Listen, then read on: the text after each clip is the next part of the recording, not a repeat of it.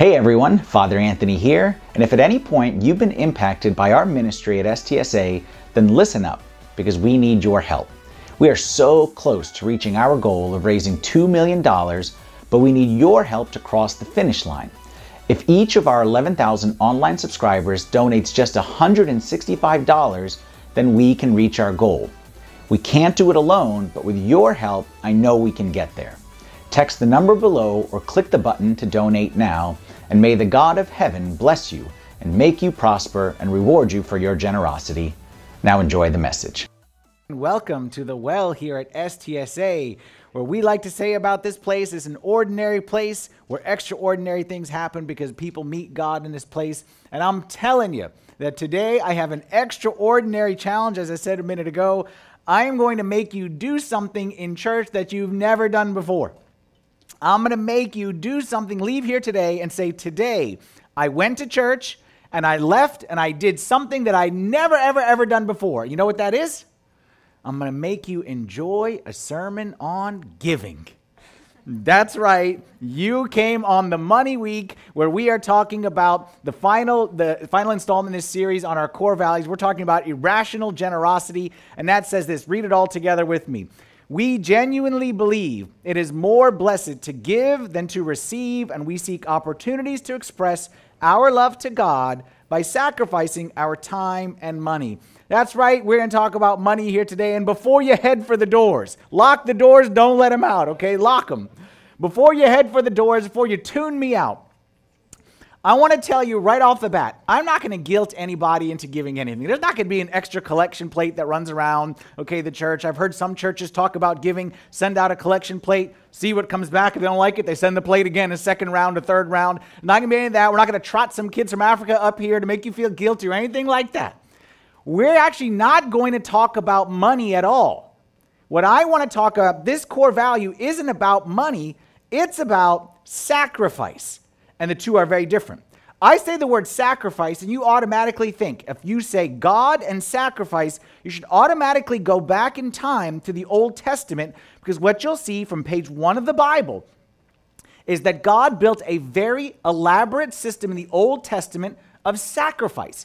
Actually, the center of God's people, the center of their life together, was the temple and the sacrificial system. That's why when they got kicked out of their homeland and they didn't have the temple, that's why everything fell apart. Because the center of their life with God was being able to go to the temple and offer certain sacrifices a pigeon on this day, a cow on this day, an ox on this day, grain on this day.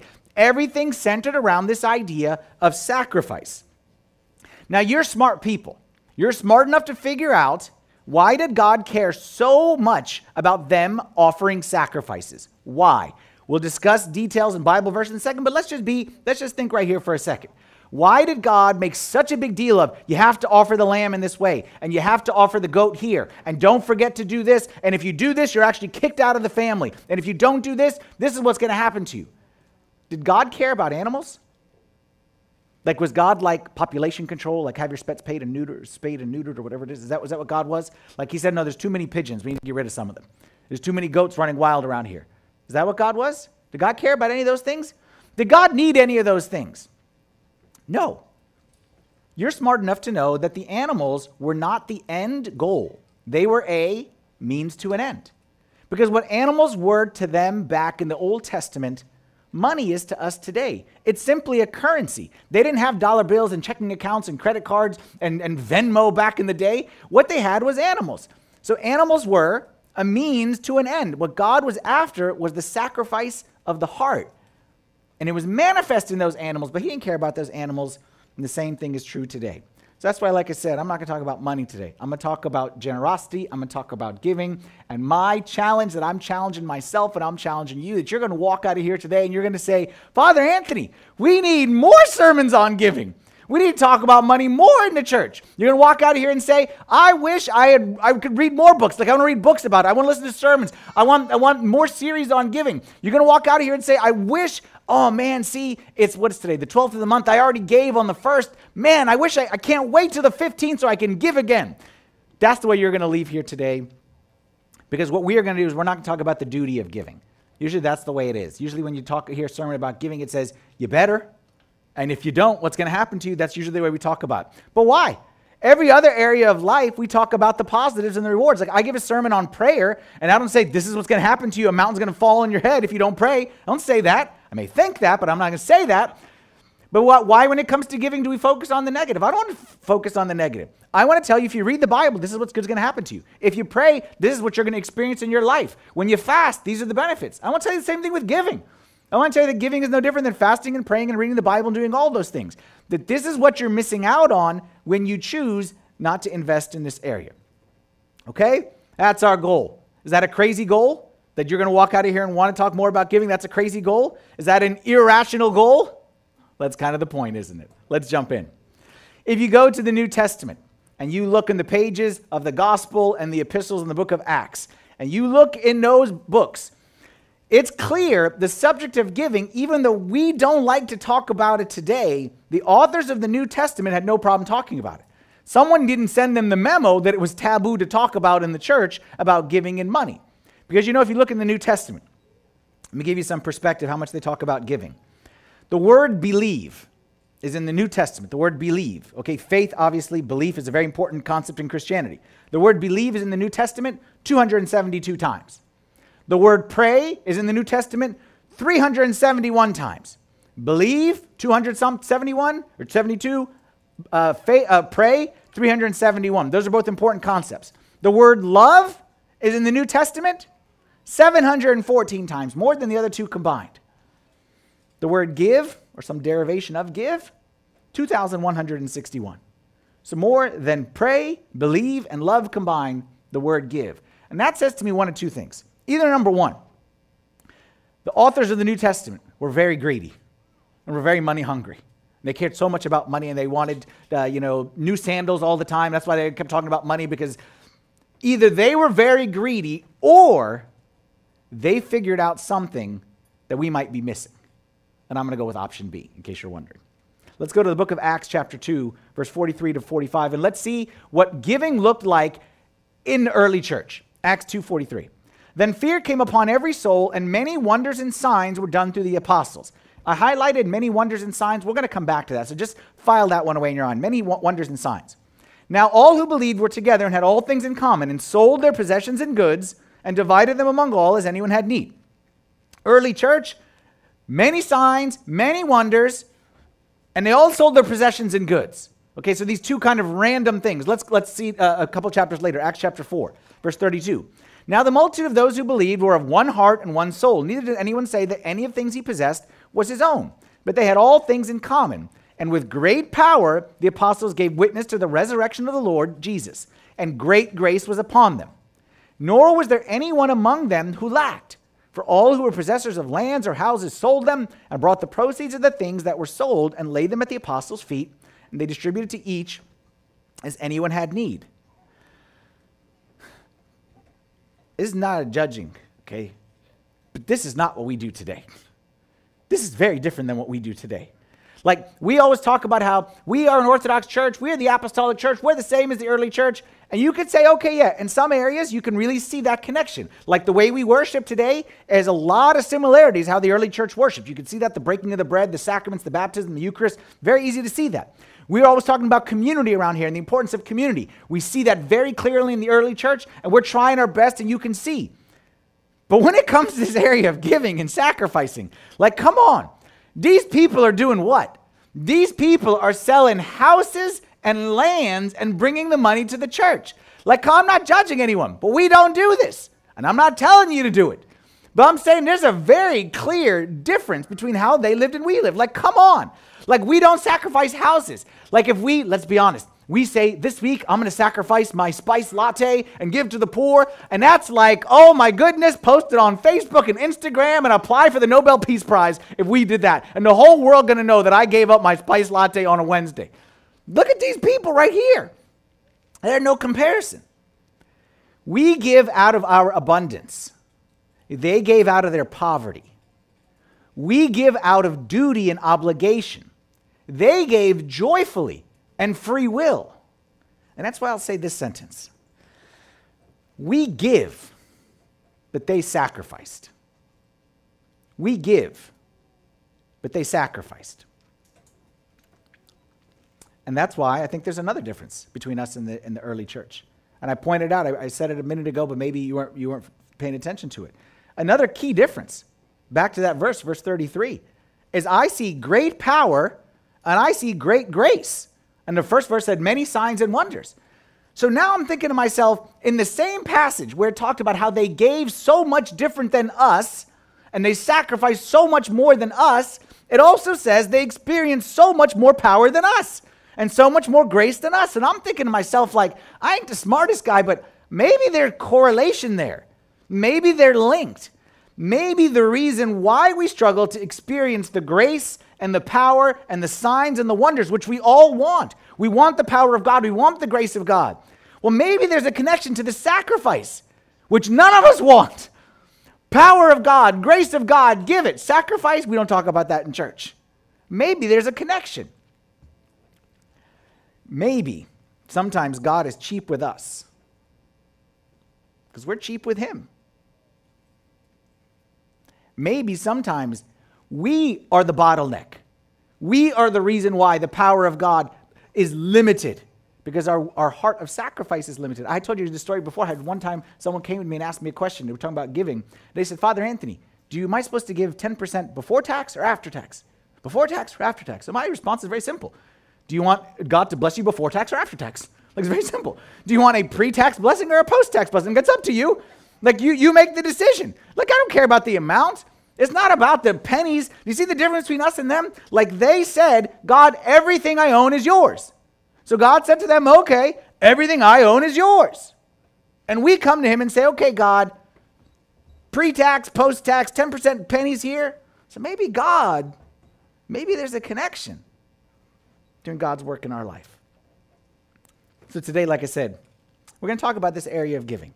No one's going to pass a collection plate. Like I said, we're not going to dim the lights and, and cue the music or anything like that. God doesn't need your money any more than God needed the pigeons and the goats and the cows in the Old Testament. If God wants to snap his fingers and make pigeons and cows and goats and dollar bills come in front, he can do it. This is not, listen very carefully, not about what the church needs. This is about what each one of us needs. This isn't about the church is lacking. This is about what we are lacking and what God wants to pour into our lives through giving. And I can say that very specifically. Some of you may be thinking, oh, it's very convenient that we're talking about giving and generosity. We're trying to raise money for the building and we're starting construction. It's very convenient. I have preached the same sermon a hundred times before and I'll preach it a hundred times again. I got no problem to talk about giving. Same way I got no problem to talk about fasting. Got no problem to talk about prayer. I, to me, the difference between the, the, the principle and the application. So, me, I tell you, you need to pray. I'm not going to follow you to your room and, and, and see how much you prayed and how long you prayed. I'm not to, I'm not, same thing with giving. I'm to tell you, you need to give. I'm not going to follow you to your room and get your bank statement and see, no, that's not enough or that's too. I don't care about that. That's between you and God. But I tell you, you need to fast, you need to fast. How much is up to you? I tell you, you need to pray, you need to pray. How much up to you? I tell you, you need to give. How much up to you? But the principle, I have no problem to talk about it especially in this church, because I know in this church, especially amongst us right here and people who are watching online, in case you didn't know, we have the most generous people in this church right here. And that's why if, I, if, I, if it was just the people in this room right here I'm talking to, we have the most generous people here, people watching online, wherever it may be. And I have no doubt that that will never stop. But this is about what each one of us needs, not about what the church needs. And what we need is to revive a biblical view of giving. And let me show you one verse from the Old Testament, Exodus 34, verse 20, which will set the tone for our discussion today. Exodus 34, 20 says, None shall appear before me empty handed. When God was commanding Moses, telling him, Tell the people about the sacrificial system. And like I said, the burnt offering, and then the, the, the grain offering, and then the peace offering. And he said, All these offerings, explain to them the overarching principle none shall appear before me empty handed. This is the view of giving that we need. We need to stop looking at giving as it's like a tax that we just have to pay. Stop looking at giving as if it's like we're bribing God, like, okay, God, I really need help at work. So here's an extra little check in the donation box. Now I'll be waiting for the 15th of the month to get my paycheck and see how. We need to get rid of that. Get rid of this idea that we're trying to coerce God with our giving. Giving is not a bribe, it's not a tax, it's not a tip. Oh, I like the service today, uh, Father. The service was great. A little extra in the donation box for you. Oh, come on, man. It's not like a tip that you're giving to the priest or giving to the. And if you do, at least the waiter gets 15%. Like we only get 10% around here. So come on. What we need to view is giving as an act of worship. Giving is an act of worship. When you pray, you don't pray for my sake. When you fast, you don't fast for my sake. You do those because that's how you worship God. Same when it comes to giving. You've heard the expression, you can give without loving, but you can't love without giving. You've heard that before, right? You can give without loving, but you can't love without giving. And I thought about this, and I'll make this very practical for you. Think about the people that you love most in life. I'll bet, if you're like me, they cost you the most. Like dollars and cents. I'm not saying in a bad way, but I'm saying the people that I spend the most money on are the people that I love the most. And that's just a fact of life. But it would be really hard for me to convince you no, I really love my wife and I love her so much. She's the most important. And what and I never spend a nickel on her and I don't spend any money or my kids. Let's not say wife, let's say kids, okay? Let's say my kids, and I don't spend any money on their clothes, I don't spend any money on their food, I don't spend any money on their entertainment. Well, it's hard to say that they're really important to me if they don't appear in my budget in any way. Well, I think the same comes with everything in life. You spend money on what is most important. So if you say, God is number one in my life, He's all my heart, all my soul, all my strength, but He's not in my budget. And now you can't see Him anywhere when it comes to dollars. I got to question that. I got to question how much the love is truly there because even the expression goes you put your money where your mouth is. You put your money where your mouth is. Let me show you how it works with God. God loved us so much. God loved us so much. We know John chapter 3 16, the famous verse in Christianity that talks about how much God loved us. Help me out here. How much did God love us? God so loved the world that he gave. Right there. He gave. It doesn't say God so loved the world that he sang a nice song to tell the world how much they loved him. He sang the best song ever. I love you so much. God didn't show us his love by singing a song. God did, it didn't say God loved the world so much that every Sunday from 9 to 11, maybe 9:15 to 11, okay, he visited them and to show them every week how much he loved them. That's not how we show love. God so loved the world that he gave, and he gave that which is most precious, his only begotten son, so that we would have everlasting life.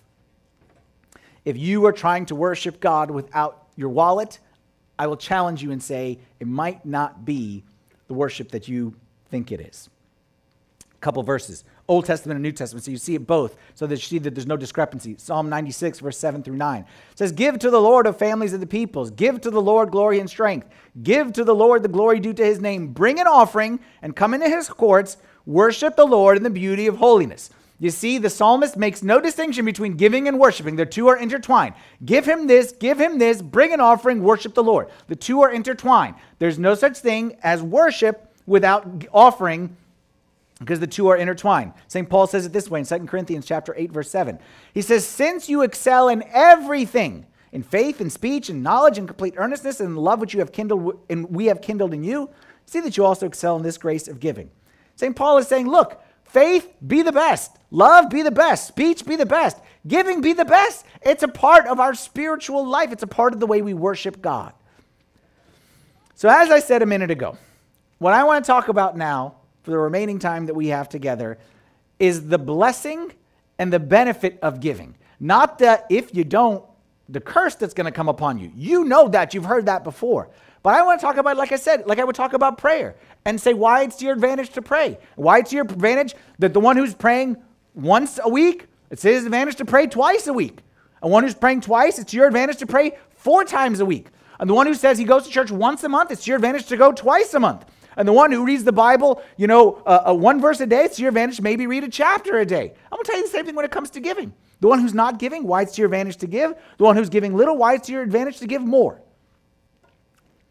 Three things. We'll go through them quick. Number one, you may not think you need this, but trust me on this one. Giving combats materialism. Giving combats materialism. Very few people I have discovered view themselves as materialistic. Very rarely does someone say in confession, I have a problem with materialism. However, all of us look at the world in general and say it's very materialistic. So either we are somehow, there's a bubble around us that keeps the materialism from coming inside of us, or maybe we're not aware of the influence of materialism inside us. I'll be honest, I don't think it's an option to be not materialistic in this world that we live in. I don't think it's an option to be living in Arlington, Virginia, DC metropolitan area, year 2021, sipping on our Starbucks lattes on our phone, in our. I don't think it's an option not to be materialistic. I think instead of hoping that we don't get invaded by materialism, I think what we need to do is have a set way in our life that we are combating it. That every week or every month or, or whenever it is that we are on a regular basis combating materialism. Because I promise you it's inside all of you, and I'll prove it to you right now. Let's do a little test right now. Let's say I told you today, you go home today and you discover, get an email from your boss or whatever from your, your corporation that says, you are getting a $3,000 bonus this month or $4,000 or whatever, whatever's a big deal to you. Okay? You're getting a $3,000 bonus, $4,000 bonus this month. What's your first thought of what you're going to do with it? How many people, don't raise your hands, how many people said, Yes, I can give more this month? The laughter indicates that no one thought that. What we all thought is, oh, that's great, because I was going to go on vacation and I was going to pay for it. Perfect. This will pay for our vacation. Or this is perfect because the car needed those repairs. Or this is perfect because the roof needs whatever. Or this is perfect because little Junior needs new braces. Or this is perfect because, you know, we needed a, a, a, a new car, whatever it is. That's our natural inclination. That's what materialism is. That's the textbook definition. Materialism is that whenever I get more, I think that it's to spend on myself and it's to get more stuff. And I think that if I have more, then I'll be better off. That's materialism. I'm telling you, it's all of us. That's why giving is so important. It's impossible for us not to be affected by materialism today. It's impossible for all of us not to think. Again, we know this may be like deep inside, but let's be honest. It's impossible for all of us not to think right now, in the moment, that if I had blank, I'd be a little bit happier in life if I had a little bit higher salary, or if I was able to buy this, or if I was able to finally save up and get this. All of us think that way. It's not bad, it's all of us. But you're smart enough to know that that simply isn't true. You know, if it were true that if you had more stuff, you'd be happier, if that was a true statement, then you know that right now, you'd be the happiest you've ever been in life. Because you know that right now, you have more stuff than you've ever had. You know it. You have an income and a salary, for most of us, that's higher than it's ever been. And it's an income and a salary that at some point we said, if I ever get to that point, oh, I'll be set if I get to that point. And here we are at that point. And what do we want? That point. So we know that's a lie. We know that if I get more, it's not going to make me happy. But my point is, the world is constantly bombarding us with this message. So we have to be very intentional about fighting against it. St. Paul says it this way in 1 Timothy chapter 6, verse 17. Command those who are rich in this present age. That, by the way, would be us. Command those who are rich in this present age not to be haughty, nor to trust in uncertain riches, but in the living God who gives us richly all things to enjoy. Let them do good, that they be rich in good works, ready to give, willing to share. St. Paul says, Tell the people that if they want true peace, they want true joy in life, that they have to approach life not with this attitude, but with this attitude. You know, the word miserable comes from what word? Miser.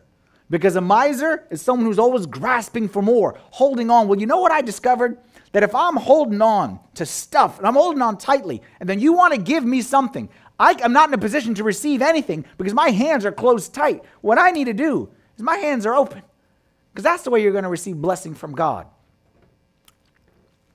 And that's what God wants for all of us and I'm telling you, this message is so important.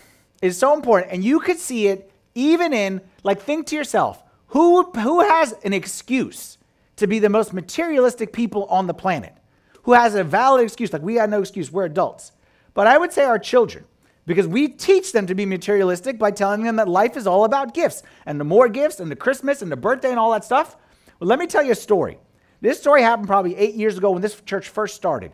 You may have heard we do an event called Love Your City, which is once a month we go downtown, okay, to DC, and we just simply, like the name implies, we just love the city. So we just offer, you know, uh, whether it's hygiene kits or whether it's food or whatever it is, just a way of offering no, love with no strings attached. The very first time we did Love Your City, it wasn't like on a Saturday morning with a group of people, it was the whole church. And we used to do it um, around Christmas time. I think it was just after Christmas or just before Christmas. I don't really remember. But we used to, the whole church would go together. So we would pray the liturgy together and then we would all go. And I remember the very first time we did it, we said, we're all going to go and we're going to serve. And there was like four or five different projects. So we prayed liturgy and then we divvied up. So this group was going to go to like this, uh, shel- this women's shelter and do whatever. This group was going to go to this school and clean up whatever. And then there was a group that was going to go downtown to feed the homeless. And that was the group that I was involved in. So we finished the liturgy. And then we said, we're going to make sandwiches. And we're going to go distribute them. So as soon as we finished the liturgy, we went to one of these classrooms, okay, somewhere over here. And I remember when I walked in that classroom, I walked in kind of late. Thank God there was no COVID at the time because it was like like a small classroom that says capacity like 20, and we probably put like 120 people in that room. Okay, and there was people everywhere, and there was kids, and there was adults, and it was just like there was like assembly line. So you had bread flying around, salami on the ceiling, mustards being squirted, and it was just like chaos everywhere. And I don't deal well with the chaos. Like I can't. Like I, like I, I can't. So I said, okay, I'm of no value here making the sandwiches. I'm good at eating, but not so much at the making of the sandwiches. So what I'm going to do is I'm going to do a service for all the people in this room. I said, all the kids Come with me. They took all the little kids. And I said, I'm just going to bring the kids out, okay, and I'm going to give you a Sunday school lesson. I really was just trying to get them out of the room so the parents could work and work efficiently. But I said, okay, you know what I mean? I'm the priest. Let me, you know, earn my salary for the day. So, so okay, all the kids. And I brought them back in here and sit down, okay, and let's open the Bible, okay, and I'm going to teach them a little lesson. And, I, am just kind of talking to them about whatever. And of course, this kid, you know, is like giving a wet willy to this kid, and this kid is pushing this guy. And I'm like, just everyone sit down, everyone calm. And I'm talking to them about giving. And I'm asking them, like, you know, what does it mean to you what we're doing here today? And one girl, God bless this girl, one girl who was nine years old at the time said to me, Father Anthony, I forgot what I got for Christmas, but I will never forget what we're doing here today. Yeah, exactly. And I'm like, this is it. Like, this is what it's all about. That girl probably got like 30 different gifts for, for, for Christmas, okay? What with the batteries and what with the, the, the 30 different things. And she said, I'm going to forget all that. I'll never forget this. And I'm like, this is the greatest moment of my life. And then another kid raised their hand. So I'm like, it's going to get even better. I'm like, Junior, what do you want to say? And the kid goes, I need to poop. I'm like, there's a very short lived high, okay? But it, for that brief moment, I'm like, you got it. You got it. The kid got it. The kid got it that the world tells me I need toys. But I just realized something, Father Anthony. The toys don't make me as happy as what we're doing here today. And I think sometimes we as adults need to hear that message as well. So, number one, giving combats materialism. Number two, giving is a wise investment.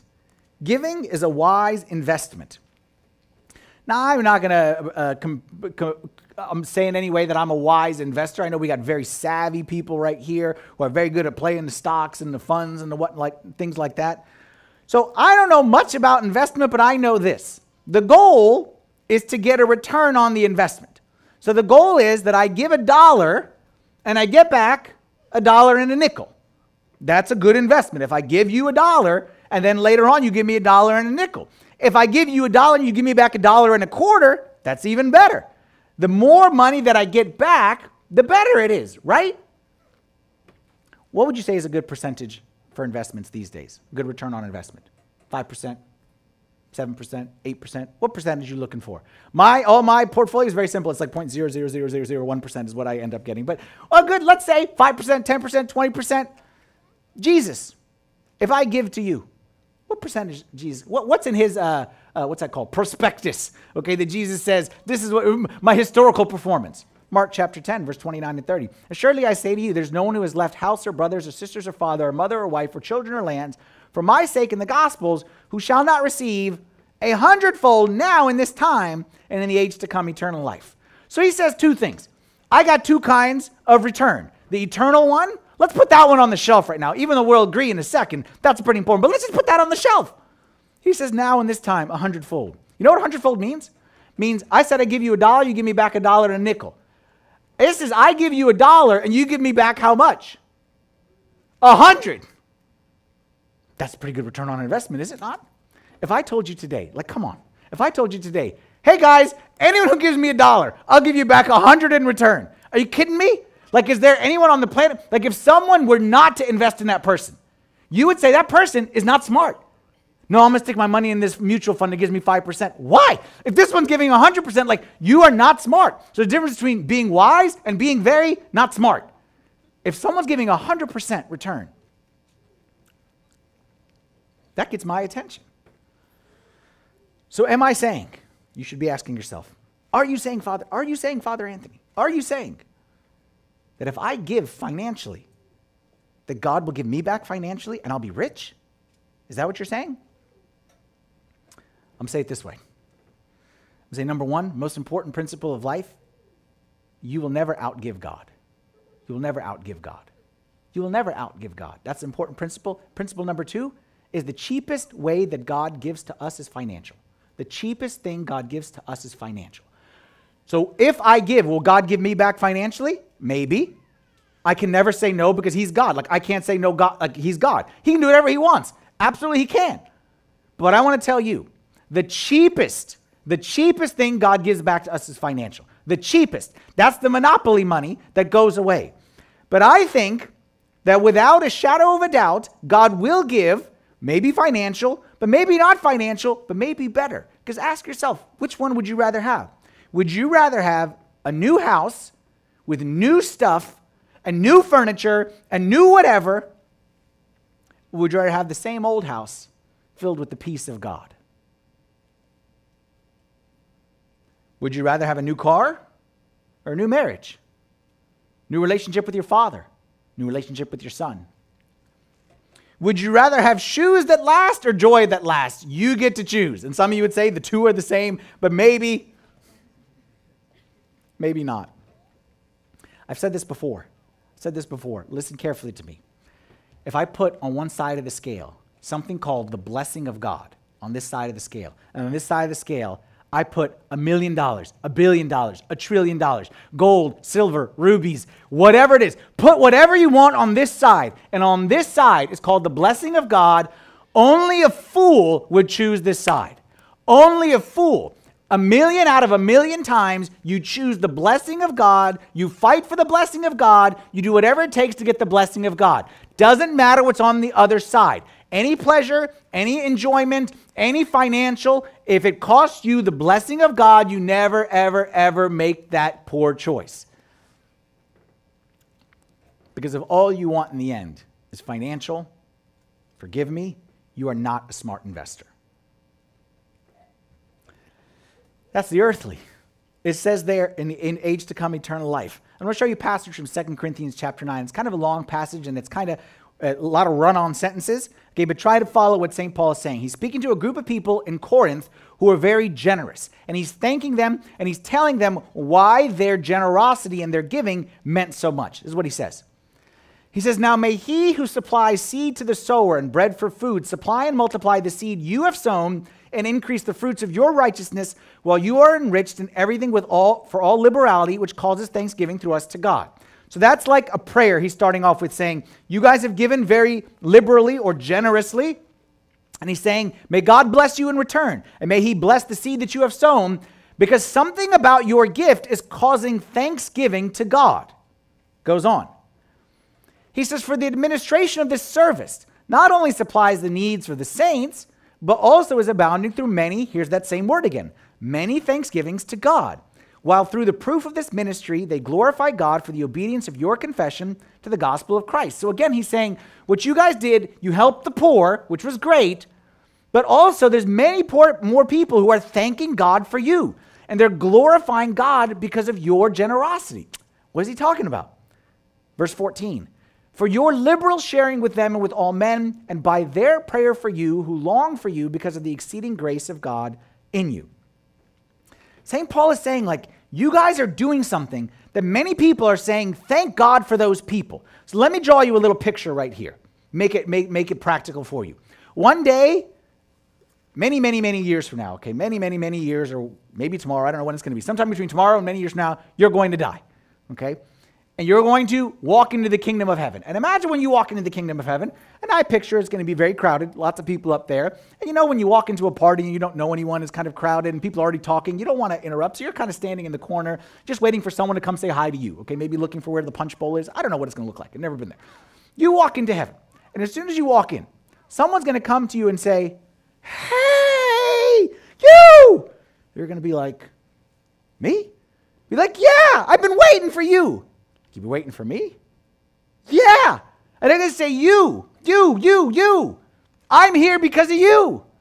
You're going to say, like, excuse me, sir, like, what are you guys drinking up here? Like, I never met you before. Like, what's going on up here? And he says, Look, you don't know me, but you contributed to that church at STSA Church. You gave to them. You were part of the reason STSA did what it did. STSA wouldn't have done what it did without you. You contributed to the building. Or you were tithing very faithfully for years. Or you gave that extra check when, when you had extra in your and you are the reason that I'm here because you know what? If it wasn't for that church, I wouldn't be here. Because that church saved my life. That church welcomed me in when no one else would welcome me in. That church taught me how to forgive my dad. And I struggled with forgiving my dad for years, and that church helped me. That church helped free me from my addiction. That church gave me everything I have in life. And you're one of the reasons why it is what it is. That's why I say, look, look here, be serious for a second here. We're not messing around here. We're talking about the church. We're not messing around. We're not just here because, hey, you know what? We like to gather on Sundays and the coffee's nice and like it's scary out there. So that's not that's not STSA. We're here, but we're bringing ancient faith to a modern world. Like we exist. We exist for the people we know. You know this, right? We exist for the people who aren't here now. You know that. We exist for the people who aren't here now. And you are appreciative of that because there was a time that you weren't here. And you were thankful that when you came here, you said, hey, I belong in this church. And this church cares about people who aren't here because I wasn't here. Now they cared about me. Well, I'm saying, you know what? Now it's our turn to pass on the favor. And we are building something here that is changing lives and changing eternities. And when you give to that, I promise you, I promise you, if you know the truth in my heart, I promise you. You say, I never given a sermon. I never taught a lesson. Father Anthony, you're so great. You're up there. You're, I promise you, you and I have the same reward. I promise you. I promise you. Because I couldn't do what I do unless you did what you did. And I'm talking about the people on the camera right now. I couldn't do, we couldn't do what we do without the people over there who are supporting us. And just to show you, just last week, how God gave a beautiful, beautiful, beautiful reminder of this. Last week, we had our groundbreaking ceremony, and many people were there. One of the things that we said Okay, we do things at STSA. We like to do things energy and fun, and how we like to, to, to, we bring it. Okay, we bring with the energy. So we said the kids make signs because it'd be fun that the kids make signs, and I always wanted to feel like I'm walking into a stadium and noise and like woohoo, yeah, like go, whatever it is. So the kids made signs, and there was a lot of cool signs. We love the church, and everyone made great signs. But there's one sign in particular that I had to take note of, and that is a, a lovely young lady. Her name is Jordan. Okay, she goes to church out in Leesburg. Okay, the, the Leesburg location. And you may not be able to see it on the, on the left one there, but on the right. You see what that sign says? It says STSA is the best church. Okay, and look, the typo. So that's why you know it wasn't from me, that I didn't plant this, okay, because the typos are going to drive me crazy, but God bless her heart. STSA is the best church. I've done wrong. Look how she spelled wrong. look how she spelled wrong. Look at that, okay? Wrong with no W is the cutest thing on the planet, okay? She said, I've done wrong things in my life, and here I am, the wrong here, and here I am with STSA to be forgiven. That's it. It's like, that's it. That's it. That's why we're here. And I'm telling you, if you are part of this church and you are contributing and you are supporting and you are helping build this church, that's what you're building a place that teaches people this. That's what I'm saying is you never taught a Sunday school lesson in your life. You're never going to preach a sermon. You're never going to be able to do like the, the, the, the, plugging in of the projectors. You're never going to be able to, you're not doing that stuff. But I'm telling you, if you are contributing and you are giving and you are sacrificing, then you are making a difference and you have just as much reward as anyone else in this church. St. Paul says it this way in Romans 12. He says, having then gifts differing according to the grace that is given to us, let us use them. Man, if your gift is prophecy, prophesy in proportion to your faith. Ministry, use it ministering. Teaches and teaching. Exhorts, exhortation. Gives with liberality, meaning generosity. He who leads with diligence, he who shows mercy with cheerfulness. Like, what's the problem, man? Like, let's go. We all got different gifts. I got gifts that I got stuff that you can't do. And you got stuff that I can't do. If you're able to teach, teach. If you're able to give, give. If you're able to administration, like that's what makes the church the church. The church is going to have an impact. And the question is, what is your share in that and your inheritance in that? And that gets me actually to our third and our final reason that giving is so important. Because giving blesses me in heaven and on earth. Giving blesses me in heaven and on earth. Sometimes I meet with people and they tell me, Father Anthony, you know, I'm, I'm confused. I need direction in life. I don't know where I'm going. And I'm just, like, I really need God's voice. And oftentimes, and actually, this is probably some of you, you know, I said this to you. Say, you know what, um, are you praying? And they'll say, oh, you know, I'm praying, whatever. And I'll just say, are you reading the Bible? I'll, and they'll say, yeah. And then I'll ask, are you giving? I say, Father Anthony, why are you asking about giving? Simple. Because if you're not giving, and you're not sacrificing, and you have nothing to do in this area, you're denying the blessing of God in your own life. And, and, and, and I'm going to go to my grave and say to this person, say to anyone right here, when you need God, like you always need God, but when you especially need God, you know what I'm talking about. Like when you're trying to make a decision, or when you're trying to figure something out, or you really need the blessing of God. Like you can't afford not to give. Sometimes people tell me we can't afford to give now. We're in a financial situation. I say you can't afford not to give, given what you're telling me, because you need the blessing of God. And that's where, remember, our core value is not called rational generosity. It's not called make sense generosity. It's irrational. And irrational says that, you know what? You give me $100 here. I am better off with 90 with the blessing of God than 100 on my own. 90 with the blessing of God is more valuable than the 100. I believe that with all my heart. And people will say, that's irrational. I say, that's exactly the point. I'll give you some verses, Old Testament and New Testament. Je- Proverbs 11, 25. The generous soul will be made rich. The generous soul will be made rich. The generous soul will be made rich. He who waters will also be watered himself. St. Paul says in the New Testament, same principle. I want to show you both old and new. He who sows sparingly will also reap sparingly. He who sows bountifully will also reap bountifully. This is a principle of life. It's the law of sowing and reaping. You get what you give. So if you are a person who is very generous with criticism, then you will be criticized in return. If you are a person who is generous with negativity, you will always be in negative situations. If you are a person who's generous with encouragement, people will encourage you. Generous with niceness, people will be nice to you. If you are selfish and you keep to yourself that all I'm telling you, all you're doing is denying your own ability for God to bless you, you're short circuiting His plan in your life. So, how much blessing do you want? How much blessing do you want? And that's a question everyone needs to wrestle with. How much blessing? Again, do you want the pre tax blessing or the post tax blessing? And your giving should be in accordance. Now, you may be thinking to yourself, okay, wait a minute. Whenever we talk about giving, there's this whole idea of like prosperity gospel that it's dangerous to kind of delve in that area. So you can, you saying, Father Anthony, are you saying that God blesses me more if I give more? So like if I give $1,000, I get a $1,000 blessing, $2,000, $2,000 blessing. Does the blessing of God increase as the giving increases? Well, yes and no. It depends how you define the giving increases. There's a famous story that everyone knows about the widow with the two mites. Lady who came back in the day, okay, at the temple. It's not like today where there's like a donation in the back and people just kind of put in this as a check and no one can tell. Back in the day, used to be like a big thing, a big show. There would be like the pot where people would come in. Think of like the Salvation Army pot guy, okay, like like the bucket guy. Okay, the, the, okay. So people would come in and they would stand in this long line and they'd have their flowing robes and be a lot of pomp and circumstance. And they would come in with their change, okay, because it was all coins, and they would start to dump it in there. And they would dump it in nice and slow. So that everyone saw, and they wanted to hear people to hear cha-ching, cha-ching, cha-ching, cha-ching, cha-ching, cha-ching, cha-ching. And then people would be like, wow. And then the next guy comes in with even more pomp, and he comes in and very slowly, cha-ching, cha-ching, cha-ching, cha-ching, cha-ching. And everyone's like, wow. And then here comes this little old lady with her raggedy clothes, and she comes in and it's ching ching. And Jesus, while everyone else is like, Jesus says, Everyone look at this lady. And they're like, We are looking at her. Everyone see what she gave. And they're like, We saw, we all heard. Ching, ching, there was only two. And he said, This lady put in more than everyone else. And you're like, Okay, Jesus, no, she didn't. Like I was there. Ching, ching, ching, ching, ching, ching, ching. verses 1 2. Did she put in more? Answer this question inside. Did she put in more or less than the other people? Did she put in more?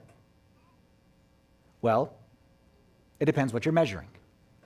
If you're measuring the amount, maybe not. But if you're measuring the heart and the sacrifice, she absolutely put in more. And that's the key to this passage. Okay? This is the first verse in that story, Mark chapter 12, verse 41. It says, Jesus sat opposite the treasury and saw how the people put money into the treasury. It says how, not how much. We look at how much and we think God will bless based on how much. And I say no, it's not about how much, it's about how. Said that another way, giving is about attitude, not amount. Giving is about attitude, not amount. Giving is not about the dollars and the cents, it's about the sacrifice and the heart and the love that is behind it. So, what happened in this story? Here comes a woman with two pennies to her name, and she's about to donate it. And let's be honest, if it's all of us, a lady comes in and says, I only have two pennies to my name, I would say, with all due respect, lady, don't give your money. You only got two pennies. Like we're trying to collect like millions of dollars, so the two cents ain't gonna do as much good anyway. Keep your two pennies. Maybe here's another two for the bus ride home. Like, don't give your money. But she says, No, I'm gonna give it. And she, follow me here, went overboard and irrationally gave. So what Jesus did, he did the same thing right back. He went overboard with her. She gave more than anybody. And he was irrational with her. She's better than all the rest. because God doesn't need the money. And if that's what you are hearing, then you are missing the point. What God needs is the sacrifice and the heart of sacrifice, not the dollars. Practical. Let me finish practical right here. What do I want you to do with this? I thought of this. The hardest part about any sermon, but especially when you talk about giving, is what do you want people to do? What's the takeaway? And here's how I want to say this I want to say there's three different kinds of people listening to this message, and you each have a different takeaway. First, the easiest is if you are a guest and you are not a member of this church, then what I want you to do with this is absolutely nothing. Don't want you to come and, and feel obliged to give. You're certainly welcome to, but that's not the goal of this. In the same way that I invite you to my house for dinner, we don't charge you for the dinner. Okay, the dinner is free. We don't say, okay, everyone leave in the bucket. We don't do that. We invite you to our house. You leave. As soon as you leave, the family members, hey, who left the lights on again in the basement? Why are we air con- doors open? We're air conditioning the whole neighborhood once again. So we talk about money with family members, not with guests. So if you're a guest, we love having you here. Everything is free. Nobody charged when you came in. If they did charge you, you got bamboozled. No, the coffee is free. Okay? The parking passes are free. Everything is free. So if you're a guest, want nothing from you. If you are a family member who is not currently giving, or maybe giving very sporadically or very um, not sacrificially, then I will encourage you to start small. Start small. And the starting small, the starting point of giving, this is where I could get in some problems right here. The starting point of giving is tithing. Tithing means 10%. Why I'm emphasizing tithing is the starting point is because sometimes we look at it as the end point. Tithing is not the end point, it's not the goal. Tithing is the starting point because tithing was given to us in the Old Testament. And it was given to us in the same way. that In the Old Testament, it said, Thou shalt not murder. And Jesus came in the New Testament and said, Murder, that's the baseline. But I'm telling you that actually what I wanted to say to you is do not be angry with your brother. Old Testament, no adultery. New Testament, don't even look, okay? Don't even think. That's the same way as in the Old Testament, it was tithing. That's the starting point, not the end point. Malachi chapter 3 verse 8 and 9 you probably heard these verses before will a man rob god yet you have robbed me but what but you say in what way have we robbed you in tithes and offerings you are cursed with a curse for you have robbed me even this whole nation am i saying that if you don't tithe you are robbing god the answer is yes that's exactly what i'm saying and the reason i'm saying that is because that's what malachi the prophet is saying and that's what the word of god says I'm not saying it for me, but I'm saying let's try to understand why that would be. Okay, I'll give you I'll give you two reasons why tithing is the baseline, not the end point. Tithing is where you should start.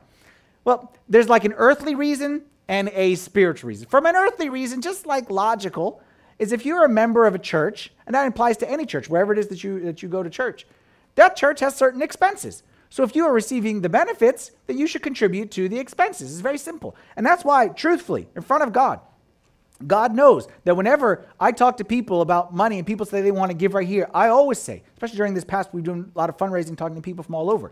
God knows. I tell every one of those people, you give first to your local church. And then anything you want to give on top of that, you're welcome to give right here. But you start by tithing to your local church and making sure that you are doing that duty. So that's the first. Okay, that's the Old Testament was the tithe, like from an earthly perspective in the Old Testament was the people gave the goats. Then you know what they, they, they would do with the goats? The priest would eat it because the priest didn't own land and the priest didn't have jobs. So the people said, We want them to handle the altar, so we give a 10% of our livestock so that they can have food to eat for their family, etc., etc. But let's get to the spiritual because that's a lot more fun. What does it mean that God owns 100% and gives me 90% to live on? You may have heard that before. Tithing says that God owns 100% and I'm actually not giving the 10%, it all belongs to Him. I'm just giving back what He's already given me. You say to yourself, why would it, like, God didn't earn the money, like I earned it. I worked hard. My brain, my hard work, my talents, like I work hard for my money. Parents, what would you do if you have a child, let's say a teenage child, most likely wants to do it, and let's say you as a parent, you give your kid everything. And then you walk into your kid's room one day, and your kid says, No! Get out! It's my room! You're not allowed in here. I beg your pardon? It's my room. You're not allowed in here. No touch. You can't. Excuse me? Like I make it very clear to my children all the time. They have nothing. Nothing. I'm like, your mother and I, we have jobs. So we have stuff and we let you use that stuff. But it's not yours. You didn't do nothing. I get worried sometimes we're like that bratty little teenage kid. No! It's mine.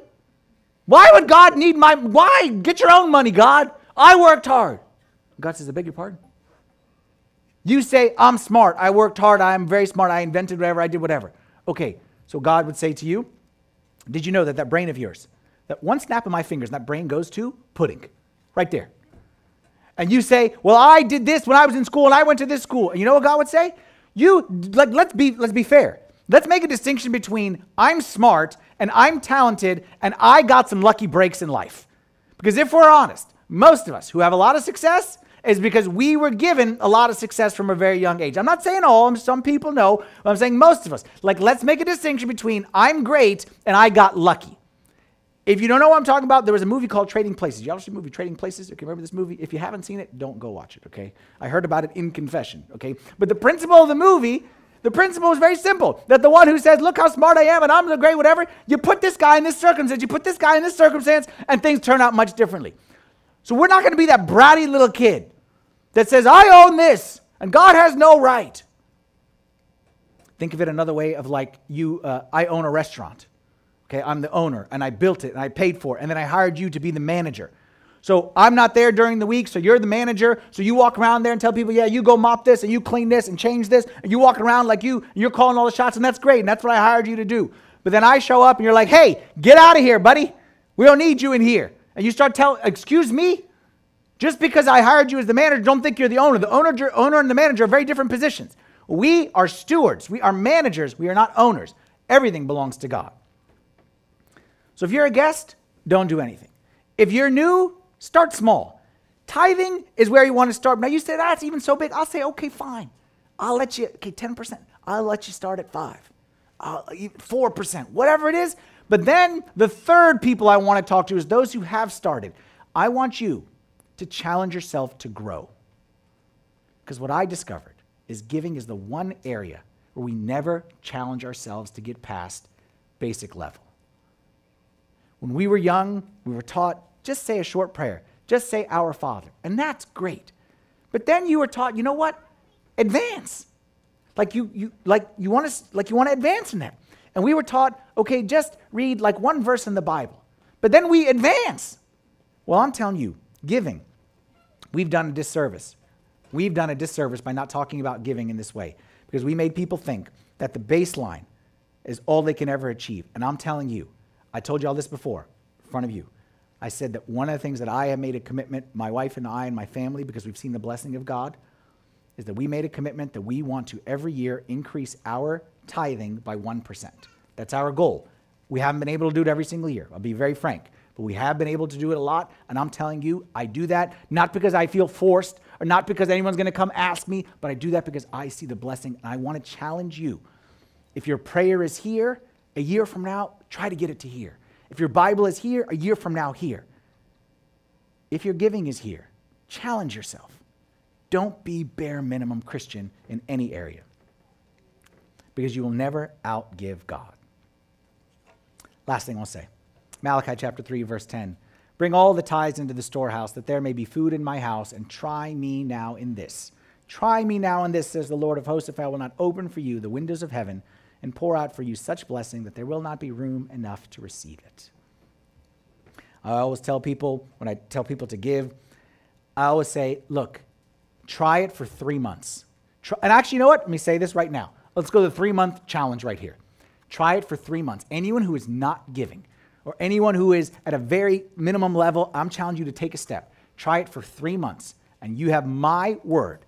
If after those three months you have not seen the blessing of God in your life, you come to me, give me the receipt, and I, you have my word, I will refund you the money. I'm not joking. I'll pay it out of my own pocket. And you say, wow, that's pretty bold of you. Not really, because God, the King of heaven and earth, said that I'm going to bless you. So, you know, like FDIC insured, this is God insured. So that's a pretty safe bet, okay? That, that God is not going to fall through on his promise. But I'm saying, in case you don't believe, I just made it easy. I gave you a safety net. Take the step of faith and see what God does.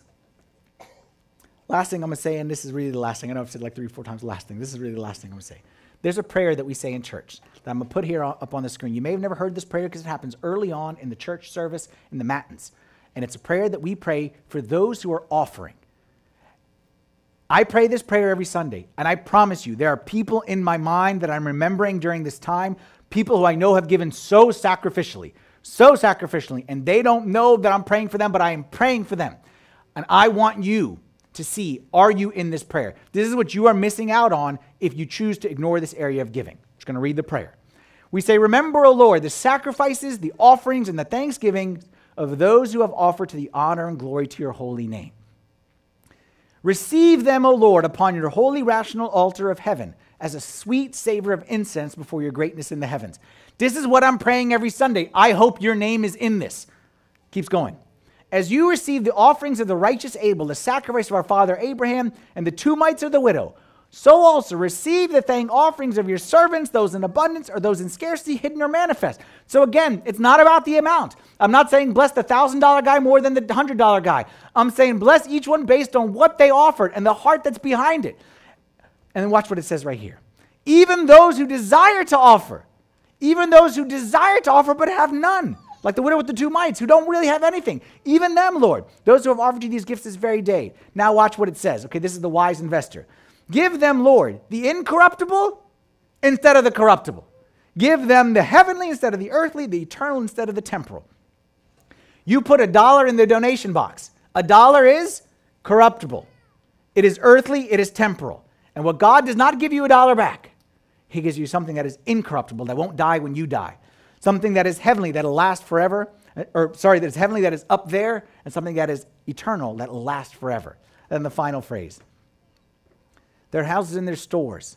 Fill them with every good thing. Surround them, O Lord, by the power of your holy angels and archangels, as they remembered your holy name on earth. Remember them also, O Lord, in your kingdom, and in this, in this age to leave them not behind.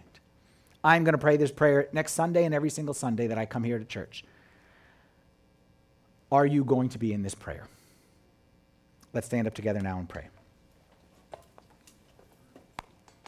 the name of the Father, and the Son, and the Holy Spirit, one God, amen. Heavenly Father, we thank you for this day. We thank you for your body and blood. Thank you for every blessing that you poured upon us in this church you gave us to be part of. Lord, we pray that you would change our hearts, give us a true heart of sacrifice, and help every one of us know where this where to begin with this and where you want us to go from here. Help us, Lord, to, to grow in our sacrifice to you, knowing, Lord, that we can never outgive you. We pray this in the name of your Son, with the prayers and intercessions of all your saints Hear us as we pray thankfully Our Father, who art in heaven, hallowed be thy name. Thy kingdom come, thy will be done, on earth as it is in heaven. Give us this day our daily bread, and forgive us our trespasses, as we forgive those who trespass against us. And lead us not into temptation, but deliver us from the evil one. In Christ Jesus our Thank you so much for watching the message. We want to invite you one more time to partner with us in bringing our ancient faith to a modern world and donate any amount to morethan-a-building.org.